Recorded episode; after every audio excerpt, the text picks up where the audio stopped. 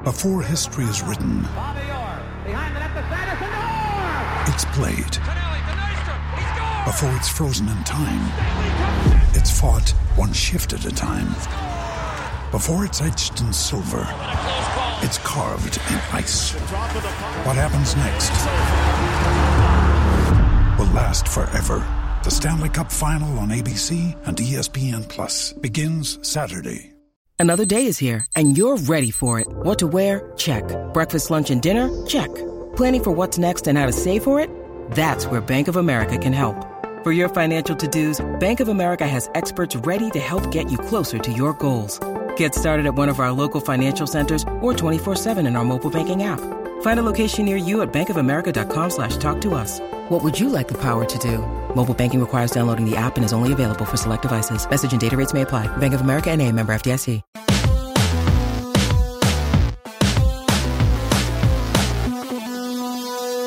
Welcome to Real GM Radio. I am Danny Leroux, your host, and so happy to have you with us for this episode. My guest is the great Sam Vecenie of The Athletic, of the Game Theory podcast, and as you would expect, the two of us are talking about the NBA draft. And while we do an update on Victor Wembanyama and Scoot Henderson, Scoot's been missing some time, so we haven't don't have as much to talk about there. Our primary focus is actually Sam's next tier in the draft, and lots of interesting conversations. Those are players I'm mostly less familiar with. And so we went through the strengths and weaknesses, who could potentially work their way into that tier, but that's really where the focus of this episode was. This episode of Real GM Radio is brought to you by betonline.ag. Use the CLNS50 promo code to get yourself a 50% welcome bonus on your first deposit. Episode runs just about an hour. Lots of good stuff in here. Hope you really enjoy it. Thank you so much for coming on. Danny, what's going on, man? I'm so glad to get to talk to you here. I just got back from the gym, uh, and my brain is scattered in a million directions. So this has a chance to be even more of a scatterbrained, tangent-filled podcast than what we typically do. Uh, we're not coming in with a plan here. Nope. We're just rolling, and this We're- is going to be great. We're just rolling. We'll do it well live for us, not live for everyone else. And I, I think we're not going to spend a half an hour on him like we did on each of our podcasts the last time you and I talked. But from what I've heard, it seems like kind of course is steady for Victor Wembanyama. It seems like things have been going well in the French league. Yeah, hot, hot take. Being 18 years old and being the best player in a professional league in Europe is pretty good. Pretty, pretty good.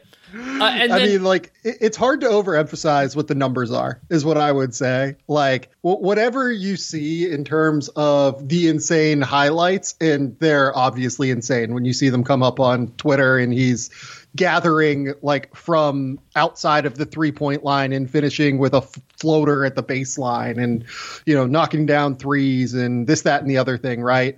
Uh, right now victor wembanyama is averaging 23.6 points shooting 52% from the field 29% from three 75% from the line. That 25% from three number is uh, low. Uh, and it, it's not reflective of his shooting i don't think. It's because so many of his three point shots are self-created as opposed to like being catch and shoot shots.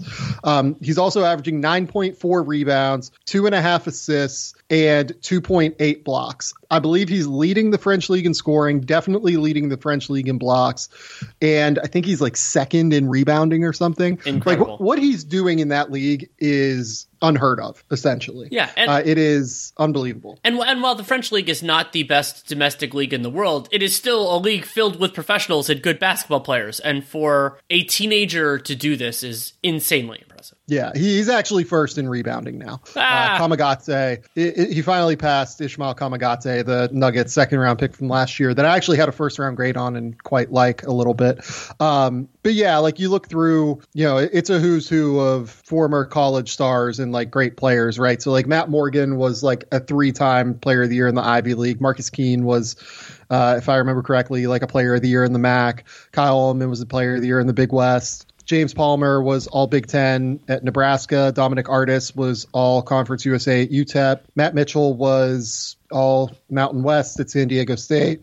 Markis McDuffie was all, uh, I believe, AAC when Wichita State was there. His tenure kind of encompassed both uh, Wichita State's move to the AAC. Um, and that's your top nine in scoring outside of Victor Wembanyama. So it's these guys that have been professionals for many years now that were elite of the elite college basketball players, have only gotten better since then. And like those are the guys he's playing on a night to night basis, and he's utterly dominating them. Yeah, it's it's remarkable. Scoot Henderson. By the way, it's it's oh, scary to me that I knew all of those guys where they went to college and like had like a little mini yeah. biographical thing you, like you're, downloaded you're, you're really really good at this, Sam.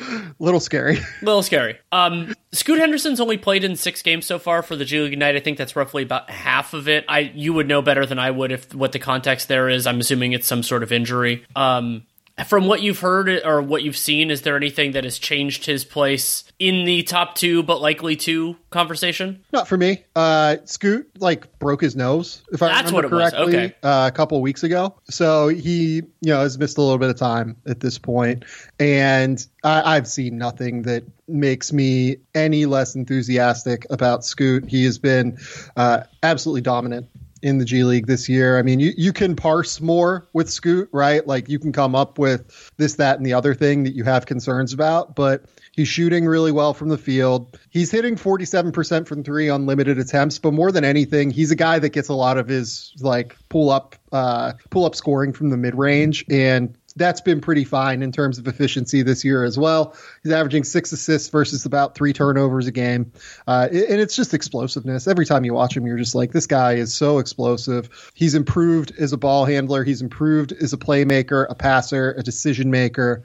I have I have no concerns about Scoot. He's 18 years old and he's dominating. Certainly the second most talented league in the world. I, I mean, like I think that it's probably not the second best league in the world. I would say EuroLeague is better than the G League just in terms of like cohesion and togetherness and scheme and everything like that. But the G League has dudes in that league. It's just that like there's so much movement up and down from the NBA teams and you know everything like that that it's it, it, doesn't end up always looking like the prettiest basketball like it does in EuroLeague. Um, but he's he has stood out even among like the great players that are currently not in the NBA, and he is doing it at 18 years old. It is I guess you could say slightly unfortunate for Scoot that he's doing this in a year that there is a guy who could presumably be taken above him. But also, that's not necessarily the worst thing in terms of where you end up. We'll have to see how the lottery turns out. We're still months and months and months away from that. And going back to the last time you and I discussed things, it seemed like the prospect field was pretty open after that. And what I remember thinking was, well, there will definitely be players, whether whether they're in college or they're the oh, obviously the Thompson twins in overtime elite or anything else who could step up. Is has anyone really kind of worked their way into like a a, cl- a clarification in like I don't know three, four, five, six something something there? Yeah, so I would say that the, the, way that I have this thing tiered right now is like Vic is often a tier of his own, Scoot is often a tier of his own, and then I would say there's a group from three until like nine that I really, really like. And I think any of those nine, may, maybe a couple of them couldn't quite get that high. But like, I, I don't know if Cason Wallace is going to go number three overall, but I love him. And I think he's going to be a great rotation player in the NBA, a great starter level, maybe borderline all star in the way that Jrue Holiday is kind of a borderline all star mm-hmm. um, player in the NBA uh, it is ceiling if things go right. Um, then from 10 until like 13 or so, I have four guys that I think are very likely to go in the first round somewhere. And then after that, I think it's extremely open. And NBA scouts, teams in general, even agents, like they're really hunting and like trying to find guys that are going to be first round picks this year there's a big group that has a lot of talent, but uh, for one reason or another may not be quite as polished. Uh, the big thing in this class is that typically there's something in the ballpark of 14 to 16 players that return to college basketball that end up going in the first round. Right now, I would say I have one, I have two, three, four, five. I have like seven or eight, and that's it. So the returning class to college basketball still has a lot of questions, which is something that NBA scouts really felt coming into the year that this returning class to college basketball was not a particularly great fit for where the NBA is going because many of the best players in college basketball are your seven foot giants, your Zach Edey's, your um, you know Drew Timme six foot ten, but Drew Timme, your Oscar Tshiebwe's, your Armando Armando Bacot's, you know, the list goes on and on. Colin Castleton, um, you know, it, keep you could keep going. There are a bunch of other ones too. I think I said Zach Edey. He's probably the favorite for National Player of the Year right now. So, yeah, it, it's it's a college class that is somewhat incongruous with where the NBA seems to be headed in terms of pace and space. It reminds me there was a stretch in college football. I think it was like eight years ago. Might have been. I might not be getting the exact timing right. Where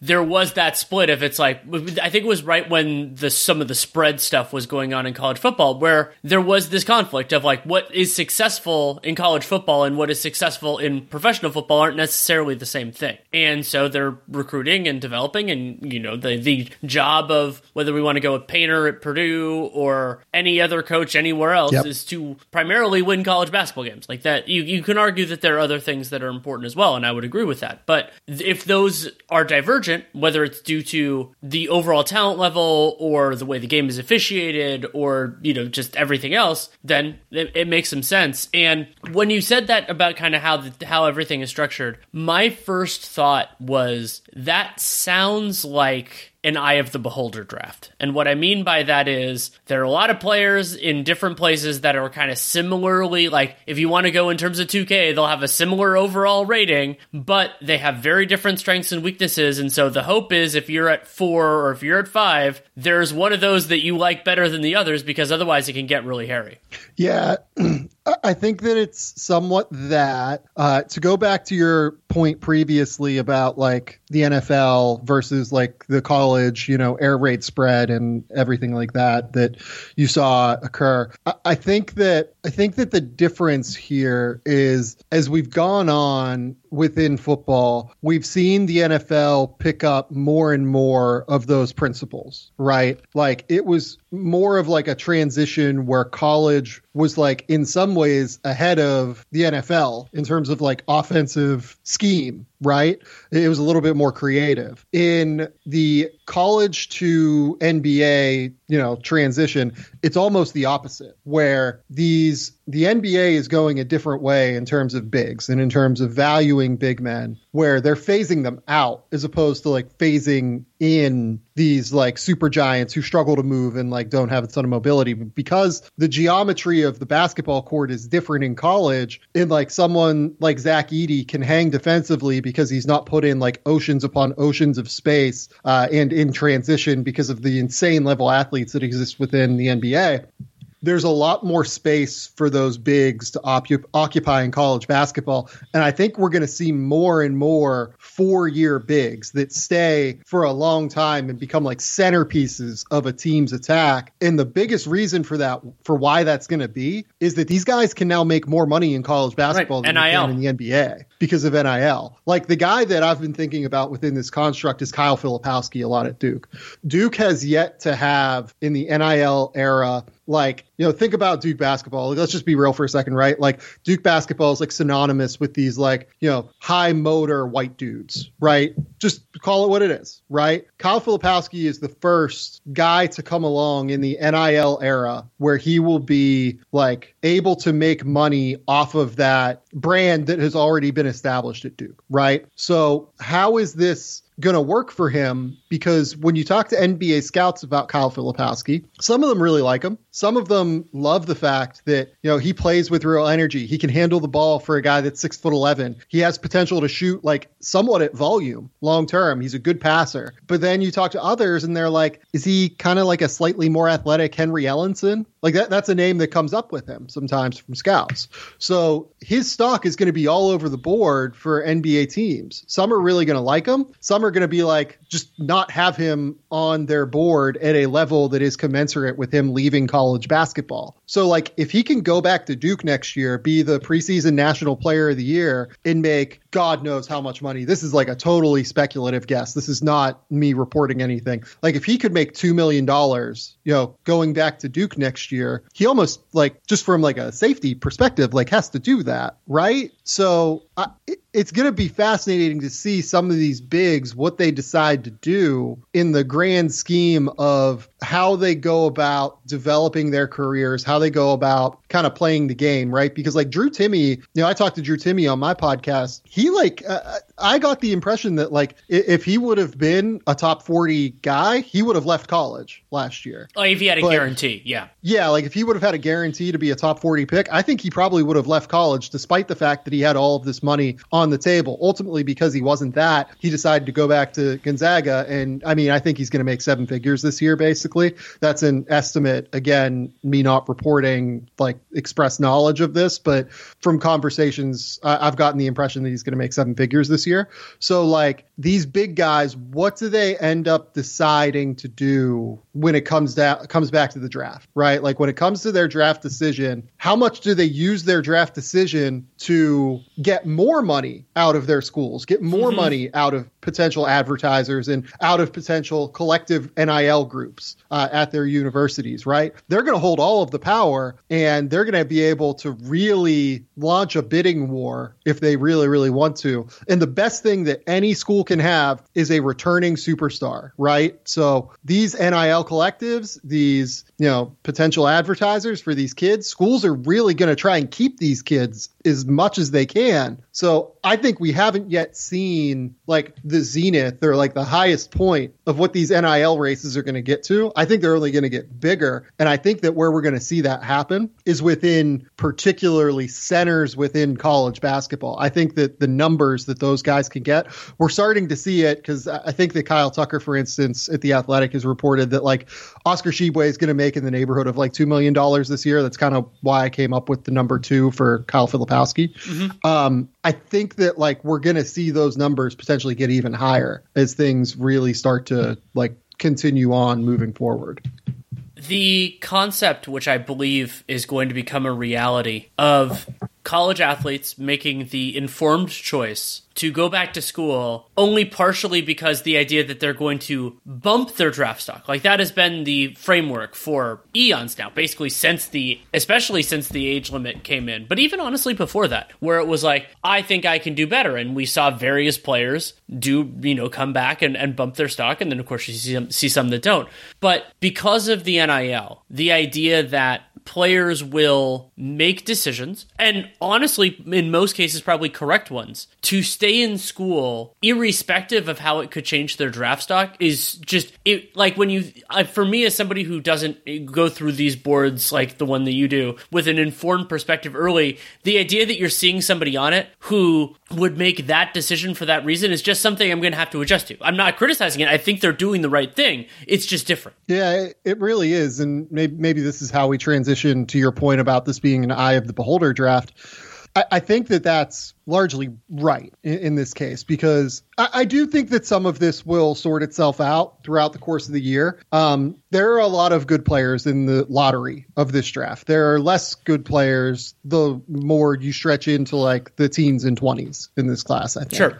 Um, and, and, I mean that like comparatively to other classes, not necessarily. Um, you know, obviously there are less good players the further down you get into the draft order, but I, I mean particularly in this class. Um, well, like I do think Sam, on that, on that front, searching. like the way one of the ways you and I have described it over the years is stars, starters, and rotation players. And it sounds like what you're saying is the star group is strong. The rotation, yep. the starter group is pretty strong, but the rotation yep. group is very weak. I don't even know that it's very weak. I think that there is a lot of very potential variant outcomes because of how young the players are that mm. are likely to be drafted. Um, like I'll give you an example. So there's a kid at Central Florida right now, Taylor Hendricks. He was like a top 100 kid in his recruiting class. He's a one, potential one and done freshman He is I've been told a little bit more over six foot nine. He plays like almost as like the center for UCF at times. He plays a lot of the four as well, but he has a really smooth stroke. He, I think he's hitting something like 50% from three right now. Uh, and he's an athlete at like six foot nine. Like he moves really well. He's a bit upright and stiff in terms of the way he moves, but he's an athletic kid that can really, really move around the court. Like he's averaging 1.6 blocks per game. He's a good weak side rim protector. He offensive rebounds. Like he finishes above the rim. He is like athletic enough to play in the NBA at the four position, right? He has a lot. He has like a long way to go in terms of like feel for the game stuff. But our team's going to see this kid, six foot nine, really high level shooting potential, good help side, re- weak side rim protector, gets steals. We think we can develop his feel for the game. Uh, Taylor Hendricks could be, you know, something in the vein of a, I don't necessarily like. I'm trying to think of like a four man who's like a, he can handle the ball a little bit, but like not. It's almost like it's almost like Trevor Ariza, but like the four version of Trevor Ariza, not the three version, right? Like when Tre- when Trevor was younger, like he could like get up and down and like really play the three, right? But as he moved into a later portion of his career, he was more of a four at the end of the day, um, especially like the Houston era years, right? So I, I almost see him like that, but there's a long way to go before he's going to be able to play in an NBA game just from like a processing speed and like adjustment to speed of the game and everything like that. So like, does this kid declare for the draft? Does he? He's a you know probably a two year project. Like, does his development continue to go right? If it goes right, he can be you know a very high level rotation player. He has versatility defensively. He has real potential to shoot from the NBA line from three. Like you can see all of the pieces there. Where if it really comes together, he's like a he's a not. Uh, I don't know if I'd go as far as like super difference maker, but he is like a really really really good rotation player. I think. But like I I can't tell you if that's going to come together or not. Like he just has such a long way to go still. But if I was an NBA team, like I'd absolutely take a flyer on him in the top 40 if he declared for the draft because like the, it's just the exact skill set that you're looking for. in the idea that you you have a couple roster spots to burn theoretically, and if it if it works, it works really well. You get at minimum a rotation player, potentially a starter. Like teams have Yep. teams have done a lot have done a lot more for a lot less. I, I, is one Yeah. way to put it, and that yeah, that's really interesting, and that will also lead to challenges in the you know if things hold the way they are in terms of promises and and what are the thresholds and how does the NIL and everything else change that for some of these players? Like is it 40 is it 30 is it 35 25 whatever it's going to be. But that'll be a key question. I, I want to shift into so you brought up that there's a group from three to nine. Yep. do you want to give kind of a little bit of run through? I'll ask some clarifying questions of, of who those players are and what makes them interesting. Yeah, sure. So Amen Thompson is the guy that I think most people have at number three right now. He is a six foot seven ish lead guard, basically, with a six foot eleven wingspan, and he will enter the NBA as one of the five most athletic players in the NBA. Wow. He is that level athlete. Like he is like explosive in the open court. His first step is elite. He has all sorts of elite level twitch. He is he lives above the rim. Like I think he will win a dunk contest level athlete uh, as a dunker uh, if he decides to participate in one. Um, he absolutely lives in the paint. Nobody can stay in front of him at that level, and he's played in Europe. Nobody could stay in front of him when he was playing in this European tour that OTE did this summer. Like it, it is. He, he is a ridiculous, ridiculous athlete. His problem is, and he's like an elite level live dribble passer. Like you, you can see all of the skills here. He's a great rim finisher. Can't shoot at all right now. Like I, I don't even know what the like what the upside is as a shooter. But he is such an elite level athlete in terms of putting pressure on the paint that I he is one of the very, very, very few players that I think can live without shooting. So let's start there. What what is your impression when I give you that impression? What is your immediate thought? He's going to have to defend at a high level and He's an elite, elite level yeah, I've, defender. I've heard I've heard that about both of them. And Yeah. if you run into the Ben Simmons question, which is is he good enough with the ball in his hands, or theoretically you could think about the role that Draymond Green has as a screener, as a kind of as a as a component to to do it. Because if you're not, if you can't if if you can't be that on ball player, and they're not going to respect your shot, th- at least temporarily, maybe you can get to a place where th- that can improve with time. I, I think I've heard that both the Thompson twins have good work ethics. Is like Yeah, elite level character, elite Yes. level work ethic on both of so them. so then so in the intermediate in the or sorry in the, in this like period before a, jump shot hopefully comes you're going to run into issues about fit with with a great team and not as much Yep. an 82 game problem as a 16 game problem and Yep. but the thing that I, I hark back to is, and it's funny I brought up Ben Simmons because that that is the one that sticks in my craw a little bit. Is high level players with obvious weaknesses go one of two directions. One is they improve it to the point where it becomes less of a weakness. I'm not saying they turn into a strength. That's often too much to ask, especially with the other strengths that Amen um, has. The other is they just don't, and it j- becomes this festering sore, as it is kind of for Ben Simmons at, at times Yeah. now. And my inclination is players who are who are this good and who have this clear incentive are going to figure it out. And that's also my hope. I try to be an optimist when it comes to these young young men. And so I would say, not knowing as much as I will eventually about the other guys, I would roll those dice high, like just because player if he's that level of athlete and has the feel to be that kind of passer, and you the, the you think they'll figure that one thing out because in very rare circumstances, jump it's it's hard for a jumper to be broken forever if you actually want to improve it. It's possible, but it's unlikely. Okay, so I'm looking through Ben Simmons's, you know, numbers at LSU, and this is why I think that Amen is a very different player than Ben Simmons. Um, 26% of Ben Simmons's possessions came in transition to be expected with an elite level athlete like that. Do you know what his most common, like next most common play type was at LSU? My instinct was going to be pick and roll ball handler, but uh, maybe something like cuts. No, it was post ups. They ran. A ton Oh, that's right. They did run a ton Ben. of post ups for him at LSU. Here, here's a crazy number. Ben Simmons, according to Synergy, only had 23 possessions that season where he was a pick and roll ball handler. Um, Sorry, I'm, I'm preventing myself from screaming. yeah, I know it, it was bad. Johnny Jones didn't do the best job maximizing Ben, I don't think, on that roster, um, which is crazy because Ben was like, you know, up for National Player of the Year for a big portion of that year because he was dominant in many ways. Um, Amen is a little bit different insofar as like he's going to run like ball screens and like be a super, he's already like a high level ball screen player. And like, whereas Ben was never had like a great first step, right? Like Amen has an elite one that is almost impossible to keep out of the paint. So like it's really hard to come up with a comparison that doesn't sound fucking hyperbolic, right? Like Ja Morant is probably like the closest thing in terms of like just pure paint pressure. Ja's a better player. Ja is, I, I think, an even better athlete than Amen, which is crazy to say because I think Amen is unbelievable and just said that he's going to enter the NBA as like a top five athlete. But like Ja has just this like incredible hang time and finishing package, and Amen has very. Amen is one of the few people that can say that like he lives in that stratosphere with Ja, but I think Ja is like a, the top end of that you know stratosphere, and Amen is like somewhere to the middle lower portion of it. Um, like the body control, the finishing packages, everything like that with Ja. And then on top of it, I think Ja's a little bit better of a passer. And Ja entered the NBA much more developed as a shooter than what Amen is. And ultimately, that's going to be, I think, the difference.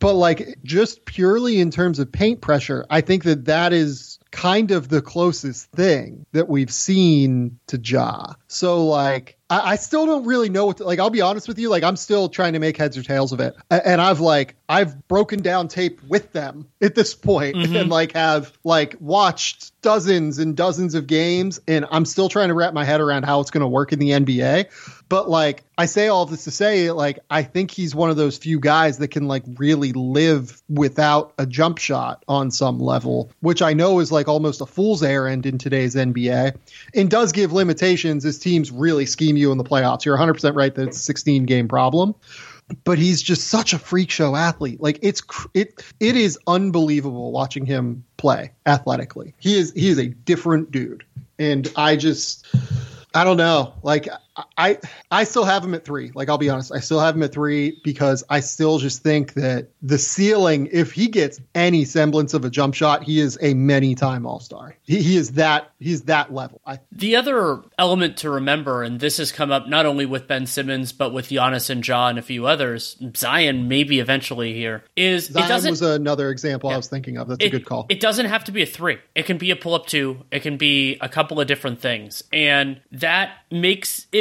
it makes development a little bit easier. It's not just a single goal. It doesn't even have to be an on ball three. It could be a catch and shoot. You could operate it in a couple different ways. And I, I'm that makes me even more excited to eventually watch Amen's film. I'm not there yet. Is Ausar one of the other guys in this group, or do you have him in a tier below? I have him in this tier more toward the bottom of this tier. Okay. Uh, Ausar is not.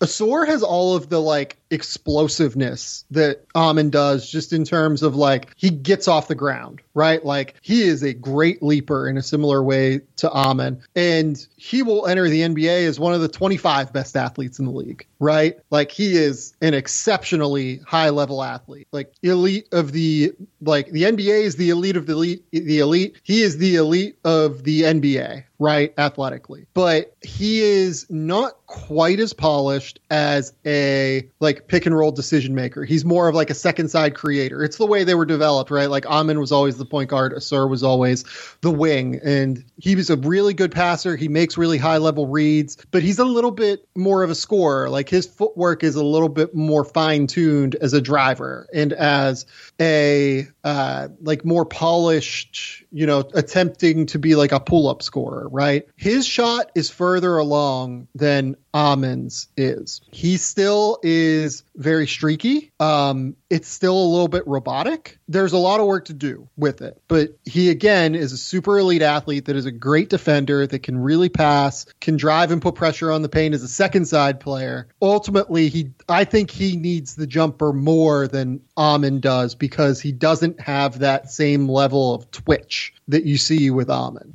That's fascinating, and it ties in. I remember there was some there was some stuff about that with the Lopez twins back in the day that they had kind of complementary skill sets because they played so much together. And yeah. the Thompson twins, of course, played a lot together at this point. They presumably played against each other like in the backyard and equivalents, but on the same teams, and so you develop in in a little bit of a different way. I think it's also positive for Amen if Ausar's jumper is further along because that means you know you think you could think that some of the mechanics could eventually be similar there. And I I wonder how much of that development, and I, I, talked a little bit about this with Stefan No, who is who's been to some overtime elite games, about the idea that that it, it is kind of in some ways the opportunities that have presented that have been presented to the two of them, rather than their physical capabilities, which is going to be so fun to see as they progress on in their careers and basketball lives. Of just what what diverges, what stays the same, and a lot of that will also be the influence of the teams that draft these two young men, and so what do they what do they encourage and everything else, and so it's going to be a lot of fun.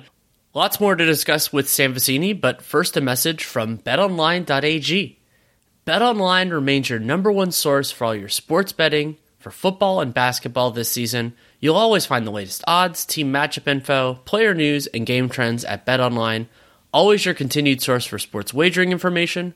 BetOnline features live betting, free contests, and live scores for almost any sport or game imaginable with the fastest and easiest way to bet on all your favorite NFL, NBA, NHL, MMA, tennis, boxing, and even golf game and event, events. Head to betonline.ag and use the CLNS50 promo code to receive your 50% welcome bonus with your first deposit.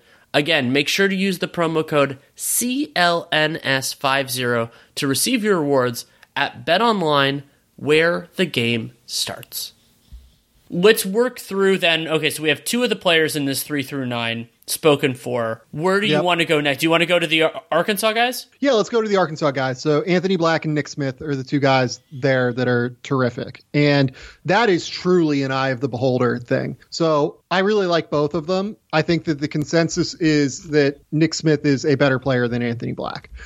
I disagree. Um, I, I don't even know that I disagree, but again, I think that Anthony Black fits more within my personal ideals and belief system of basketball than Nick Smith does. Nick Smith is your typical hooper who like just gets buckets at an exceptionally high level and has all sorts of shit to him off the bounce, has great footwork, uses his shoulders super well to feint, gets separation for his jumper. I think he's also already in the few games that he's played because he missed the first part of the season with like a little knee concern. Mm-hmm. Um, not a serious thing or anything. They were just very cautious with getting him back because obviously he he is who he is. He has also been more of a willing and potent off-ball player, cutter, willing to move without the ball in order to create advantages for himself than he ever showed at the prep level. Uh, a lot of the time at the prep level, he just had the ball in his hands, right? Sure. So I, I really, really like Nick Smith a lot. So w- when I say all of this, I, I don't mean to denigrate Nick Smith. I just love Anthony Black's game. He is a six foot seven lead guard who is an extremely high level passer, super high level processor of basketball. Just in terms of guys who like know how to play and know how to get their teammates involved, Anthony Black is it. He is awesome in this. He is so, so good at it. And the big question for him coming into the year was the shooting.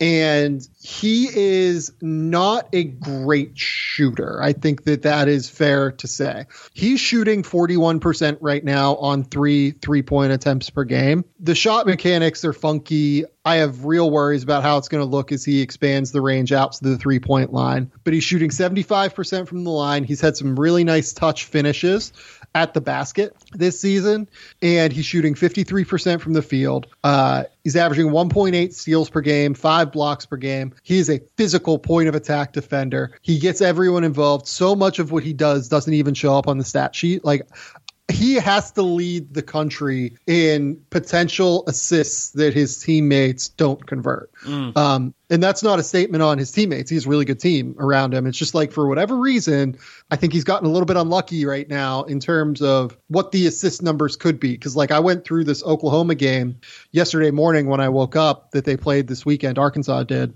and Nick Smith had like 25 points. You know, Ricky Council had like 25 points in this game. But I was just like blown away. Like Anthony Black was getting everyone involved. He was the guy just running the show at the lead guard position. It seemed like I think he only had five assists in that game, but like it seemed like he should have had like 12 or 15 or something based off of the number of potential assists that he created for his teammates. Uh, it, this is just the kind of guy that I love. Big, great positional size, great feel for the game, processes the game at an exceptionally high level. Um, good finisher. The rim shooting has potential, but there are enough positive indicators in terms of touch that you can see it working at the end of the day. I was lucky enough to get to see both Black and Nick Smith in the Hoop Summit. And what I, yep. it's funny to hear a lot of that. It ties in with what I saw. I, I didn't take the greatest notes at the Hoop Summit, but one of the things that stuck out to me about, about Anthony Black was this phrase I will often use as a criticism, but in this case I am not. I thought he was shorter than he is because he moved very well and naturally. And then yeah. when I saw that he was six seven, I'm like, oh, okay, like this is something a little bit different. And you can see that applying on defense, which both of them did at the Hoop Summit. There, I, I was impressed with the building blocks and the communication, some of those, some of those big elements for them. And so with Black, yeah, I mean, it, it whether he'll be able, you'll you'll know this better than I will in terms of whether he'll be able to kind of create those advantages one on one in the NBA, or whether he'll become more of a play finisher, you know second side guy. That's gonna it'll be a key question. And then the, if if it ends up being the latter, not the former, then jump shot matters more. Just like the Thompson twins, as we talked about a second ago. And so that'll be a, a, it'll be a key question. But one of the things that I really like about the guys from this class that I know is that they have these other kind of elements in place. And I mean, we've even seen this in recent years with players like Herb Jones and Dyson Daniels, who are coming into the league yeah. better defensively with not necessarily like significantly better tools, rather better like mental tools is probably the right way to put it. They're more prepared for what is coming defensively than we saw before, and it's it's wild. Like I mean, uh, Herb Jones totally changed the way that I thought about rookies playing defense. Yeah, Herb. I mean, Herb is special on defense. For sure, I love that guy coming in, and Dyson is as well. Um, I, I, don't think Anthony Black is either of those guys necessarily, but I, I do think that guys are coming in much more prepared to be high level defenders. This is something I think you and I have talked about before uh, on the show. To be honest, I, guys are coming in. I think with a better understanding. May, maybe this is a better way to put it. It's very possible that I think the way that NBA teams defend is trickling down a little bit more to college basketball, and I and especially in Dyson's case to the G League. Like that was basically an NBA level scheme. Um, I think that that effect has allowed guys to become much more capable in terms of their defensive awareness, in terms of their uh, just overall intelligence entering the NBA than what we've seen previously. Um, Herb Jones, Dyson Daniels, Evan Mobley was another great defender. I, I, thought that last year, like, was maybe the best defensive rookie class I can remember. I mean, I even thought that like Cade Cunningham was pretty good defensively last year. Uh, I'm trying to think who else was in that class that I really liked defensively. Scotty was better than he's been this year. Uh, Scotty had some moments on ball where like his stiffness kind of played up uh, significantly concerningly, but he was okay defensively. Jalen Suggs was really good defensively as a rookie. Franz Wagner was in the right spots defensively consistently. Davion Mitchell was like an impact defender at the point of attack last year. Um, it, the list kind of goes on and on. And I think that some of it does have to do with like a trickle down of, you know, I think that guys are entering the league just more intelligent about what it takes to be a high level defender in the NBA. It's a little bit jarring, but I'm, I'm so happy about it. And we'll see where things go from here. I know we'll get a lot of opportunities to talk about both Smith and, and Black moving forward. We we have a couple more guys in this group. Who who else is there? So let's talk about Brandon Miller and Cason Wallace next. These are two guys that I think we can talk about very quickly. I don't think either of them are going to go number three. Cason Wallace is just like a six foot three ish six foot three to six foot four kind of combo guard. But man, does he just fucking know how to play. There's just not another way to put it. Like his intelligence defensively, like this is a guy that is going to make an impact immediately defensively in the NBA. His anticipation is absolutely outstanding. His motor runs hot the entire game and he's strong. Like most guys don't come into the NBA with that level of ability to like take it, you know, smaller guys. This is like six foot three, six foot four guys.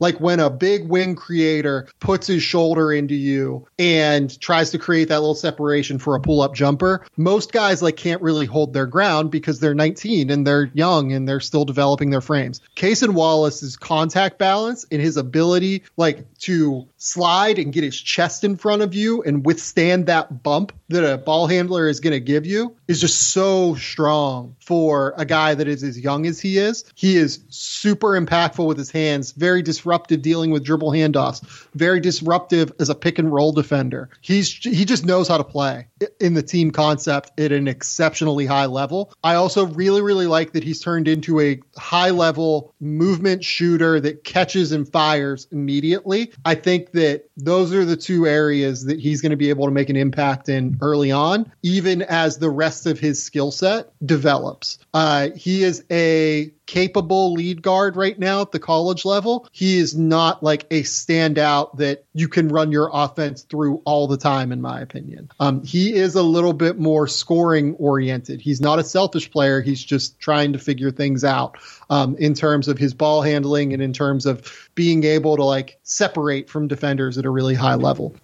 I would be surprised if a six foot three to six foot four, you know, combo guard goes three overall. That is defense first, right? That just right. doesn't really happen. Brandon Miller at Alabama is a six foot nine kind of combo wing forward, more toward the forward side of the equation, who shoots really well from three, shooting over 40% from three. He's switchable defensively. Something we talk about all the time on the show when I'm on is how hard it is to find guys yep. that are six foot nine that can shoot threes that are switchable defensively. Having said that, I think that some people are Brandon Miller is a guy that is a little bit polarizing because he's shooting like 32% in the uh, inside the three point arc right now. And I think a lot of it is because his footwork is really bad and his like his planning and prep for his drives is just like not very good right now. He has the physical tools to be a good driver. I think it's just going to take time working with a trainer to get his footwork right as much as anything. Um, the big thing though is like I just don't think he has quite enough game to like pass Amen and the next guy we're going to talk about, uh, particularly among guys that are like six foot seven to six foot nine, good defensively. Um, you know, and in Brandon's case, Brandon's a better shooter than these other two, but uh, I like Brandon. I see him more as like a seven to fourteen player as opposed to a like top half of the lottery guy. Right, like a player who goes in the seven to fourteen range, but if it works out, that team is going to be really happy. Like I, am not saying they're similar players because I don't know them well, but kind of in line maybe with what happened with Trey Murphy. Kind of, yeah. I, am not comparing that, them as players, but the idea that like Trey yeah. Murphy shouldn't have really gone that much higher because he just didn't have the on ball kind of juice. But you knew that a team could be very happy with him. Yeah, I, I think that there is some of that with Brandon Miller. Yeah, I, I get what you're saying now. Yeah. Um. Yeah. Yeah. Yeah. Brandon Brandon is interesting. And, and Brandon, Cason Wallace has a good wingspan too, right? Going back to him, I think I remember hearing that he's strong and has a decent one. You know, I, I want to get a measurement. I've heard different things. I've heard like plus three. I've heard plus six. I, I don't know what. I don't know what is what it's going to come in at. I guess I think that the Kentucky Combine only had it at like plus three. Okay. But I often think that those like collegiate combine numbers, like if you look at the Kentucky uh, Combine, I felt like 75% of the team had a 40 inch vertical, right? so like I, I don't I don't know what to do with those collegiate pro day numbers quite yet. I don't mean that as a shot at Kentucky. I think that oftentimes like unless you have like freaking BAM testing coming and doing it, you might get variant numbers. Um Let's go to the guy that I think has the most potential to surpass Amen Thompson now, though. Sure. That is Cam Whitmore at Villanova. Mm-hmm. Did was Cam at Hoop Summit? He was. Remember. He was. What he was, was, one of my favorites at the Hoop Summit. Um, yeah. He. Um, I mean, good positional size. You know, you and I love you and I love wings. Nice explosion on a few of his finishes. And one of the things that I really liked about Whitmore, both in the practices but especially in live action, he had some good finds as a secondary creator. And so, like, you're not necessarily like I didn't see in those scrimmage, those practices, drills, and scrimmages the tools to be like the on ball star, but I saw the elements that if it's the two dribbles and a good decision type of player, that really looked good, especially with all the other physical attributes. Yeah. No, I with Cam, the processing speed is like the thing that we have to get more more tape on. I, I don't know if he can't do it. I just want to get more tape. Um, I, I don't think he's deficient in that way. I just don't know if it's a standout skill for him in the way it is for, say, Anthony Black or Amen Thompson, right? But Cam Whitmore, six foot seven, 225 to 230 pounds, and is explosive as shit. Like, there's just not another way to put it, right? Like, he is powerful, he is strong. But beyond that, he also possesses this grace in the air and this body control to like actually plant and use his footwork. Like it feels like it feels like his explosiveness often can kind of come out of nowhere at times. Like there's a possession from this weekend against Boston College. Was the first possession that he got points on. He they tried to put two on the ball. He split the defenders, took one dribble and like gathered. And it looked like he just like go up for a layup and then out of nowhere he like skies from like seven feet away for what would have been just an enormous dunk if he didn't get fouled and then he went to the line and made both free throws but like it, it's just one of those things where like you don't expect the explosiveness that he has given how physically strong he is um, he is a good ball handler. He has good shake when trying to create his own. Like I think he can get to his step back at a really, really high level with good like grace and um, feinting and ability to get defenders off balance. I also would like to see more of the jump shot. There's like a very small hitch, even though I think he has pretty good touch. I think like it's pretty fixable overall. And then I would like to see more of just the overall processing speed on both ends of the court. He has every ability to be a high level defender, but you know, Villanova ran zone a lot of the time, for instance, against Boston College. And I, would just like to see. I'd like to see a little bit more. Cam Whitmore's only played like two and a half games so far, but every indication from his high school tape, from the exhibition circuit, from the first two and a half games at Villanova, is that this is a top five pick. Like th- this is the guy that we've been waiting for to like really kind of steady out the depth of this lottery class.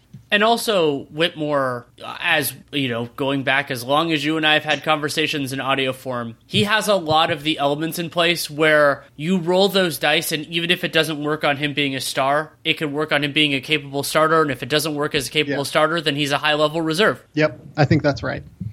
And so, yeah, those those players, you know, you could go back through almost almost any draft over over the years. And I mean, one one that was like that for me was years and years ago was OG Anunoby, where I'm just like the da- the the downside here just isn't isn't low enough for how far he fell in the draft, and I got really really mad. I didn't know him super well, but there are players like that almost every year where it's like, okay, you can do it. And yeah, there can be players like Tari Eason who I had not watched film on other than when they played against Jabari, where it's like, well, is he going to be good enough offensively to get to be a to be a sure to be a surefire starter? But my instinct with somebody like Tari is that he's going to play he's going to play longer and maybe more minutes than at least like four or five guys that were drafted above him, just because of the positional scarcity. I think that's right. And look, I ended up I think I had a lot of lottery grade on Tari Eason as well. Like I, I I, had as many questions about his, you know, processing speed and everything like that as other people did in terms of why he didn't go as high in the draft as what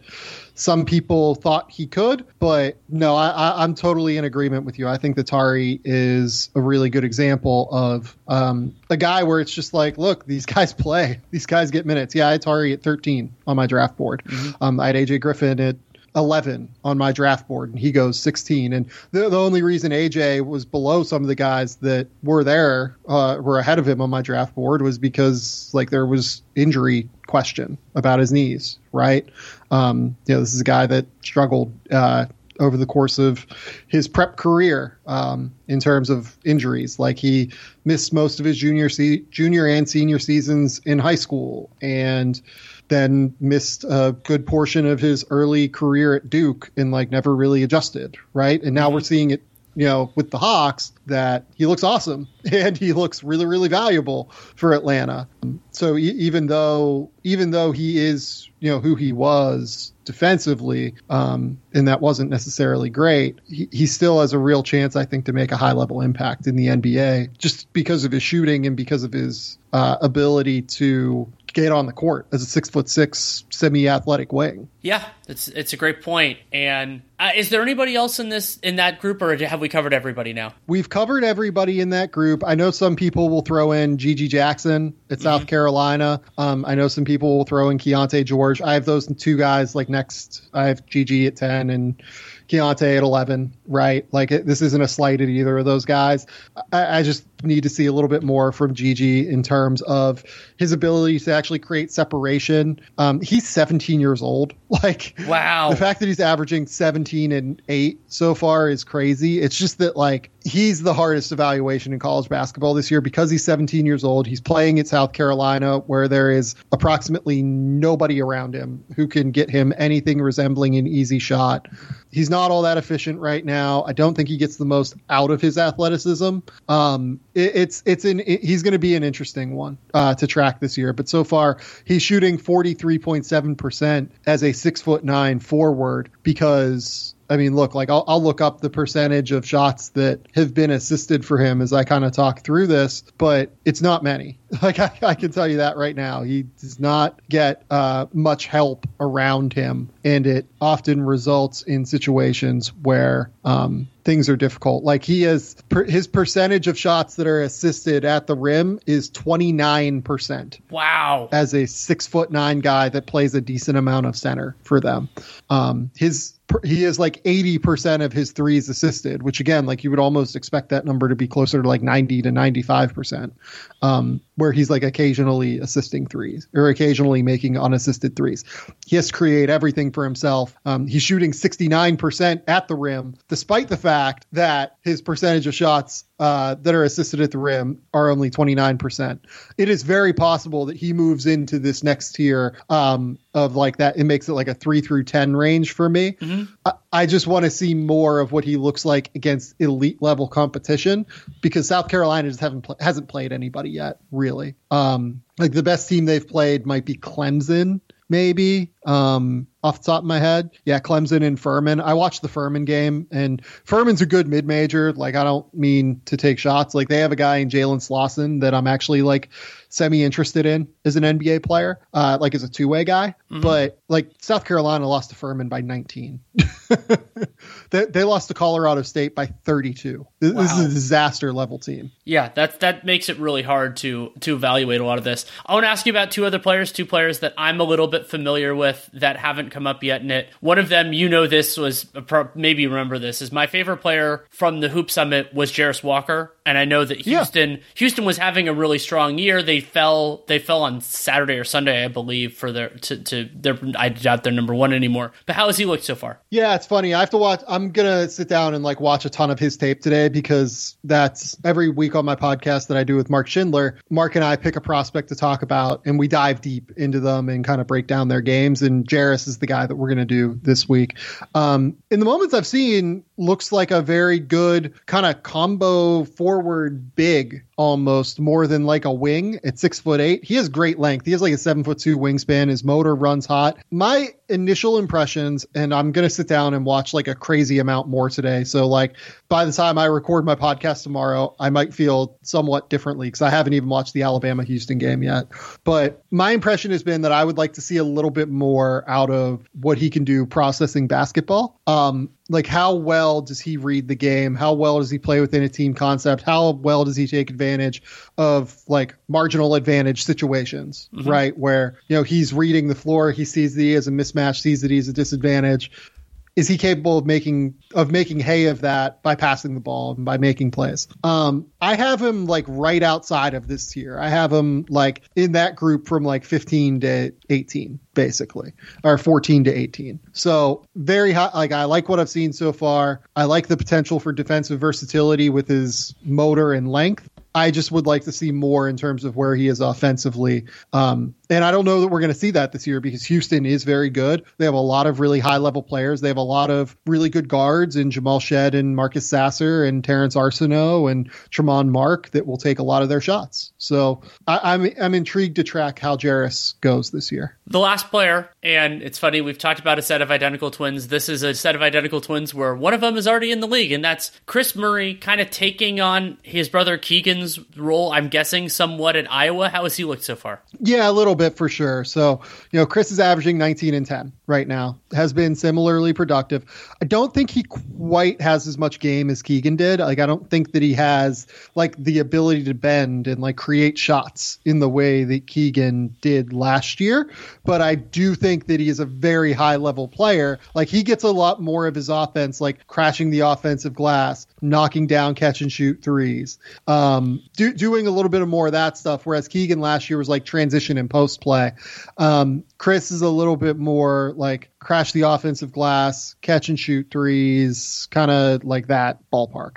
Um, yeah, looks looks good. Looks like a first round pick in my opinion, for sure. Like he's 22 years old and he's six foot eight and is a reasonable defensive player. Like those guys go right around 20, I think, even if they're relatively limited. Nice. I think I, am that makes me that makes me feel a little bit better about it because my, my take on it basically was that anytime anytime you have players that are like that, that like Kris's game actually looked somewhat similar, not the same as you mentioned to to Keegan, is that generally you'll see the reputations get closer to even, and sounds like that's happening a little bit with Kris Murray, which is very encouraging. Last question: We're in mid December, kind of getting closer to conference season. I know things are are all garbled now with everything the reform conference conference realignment and everything else. If somebody's more of an NBA focused person, are there any teams or players that you think like, oh, if you if you hear that team mm. or that mm. player, maybe maybe give them a watch over the next month or two?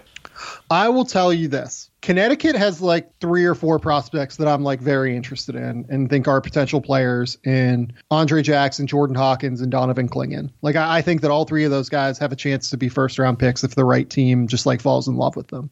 They also have Adama Sanogo, who's like one of the best players in college basketball. You know, 68 true shooting percentage, 37 percent from three. You know, six foot nine bruiser who just like beats the hell out of you know post players inside. The thing I like about Connecticut is I think that they are are the best defensive team in the country mm. in terms of they play like an NBA style defensively. Like when Sanogo, like when Sanogo is in, they will like hard hedge middle ball screens, ice side ball screens, and like really try and just like get the offense like off kilter, right? They have four guys in at all times around their center position that rotate and fly around and play super high level defense. Like Andre Jackson for Connecticut is one of the best perimeter defenders in all of college basketball. Um, Hassan Diarra, Jordan Hawkins, Tristan Newton, Nahiem Alleyne, Alex Karaban, like all these guys are super, super high level defenders. Uh, and because of that, their rotations are always on point. They play with great ball pressure they're just a super super effective defensive team. They're one of the more fun defenses to watch that I've seen in college basketball in a little while.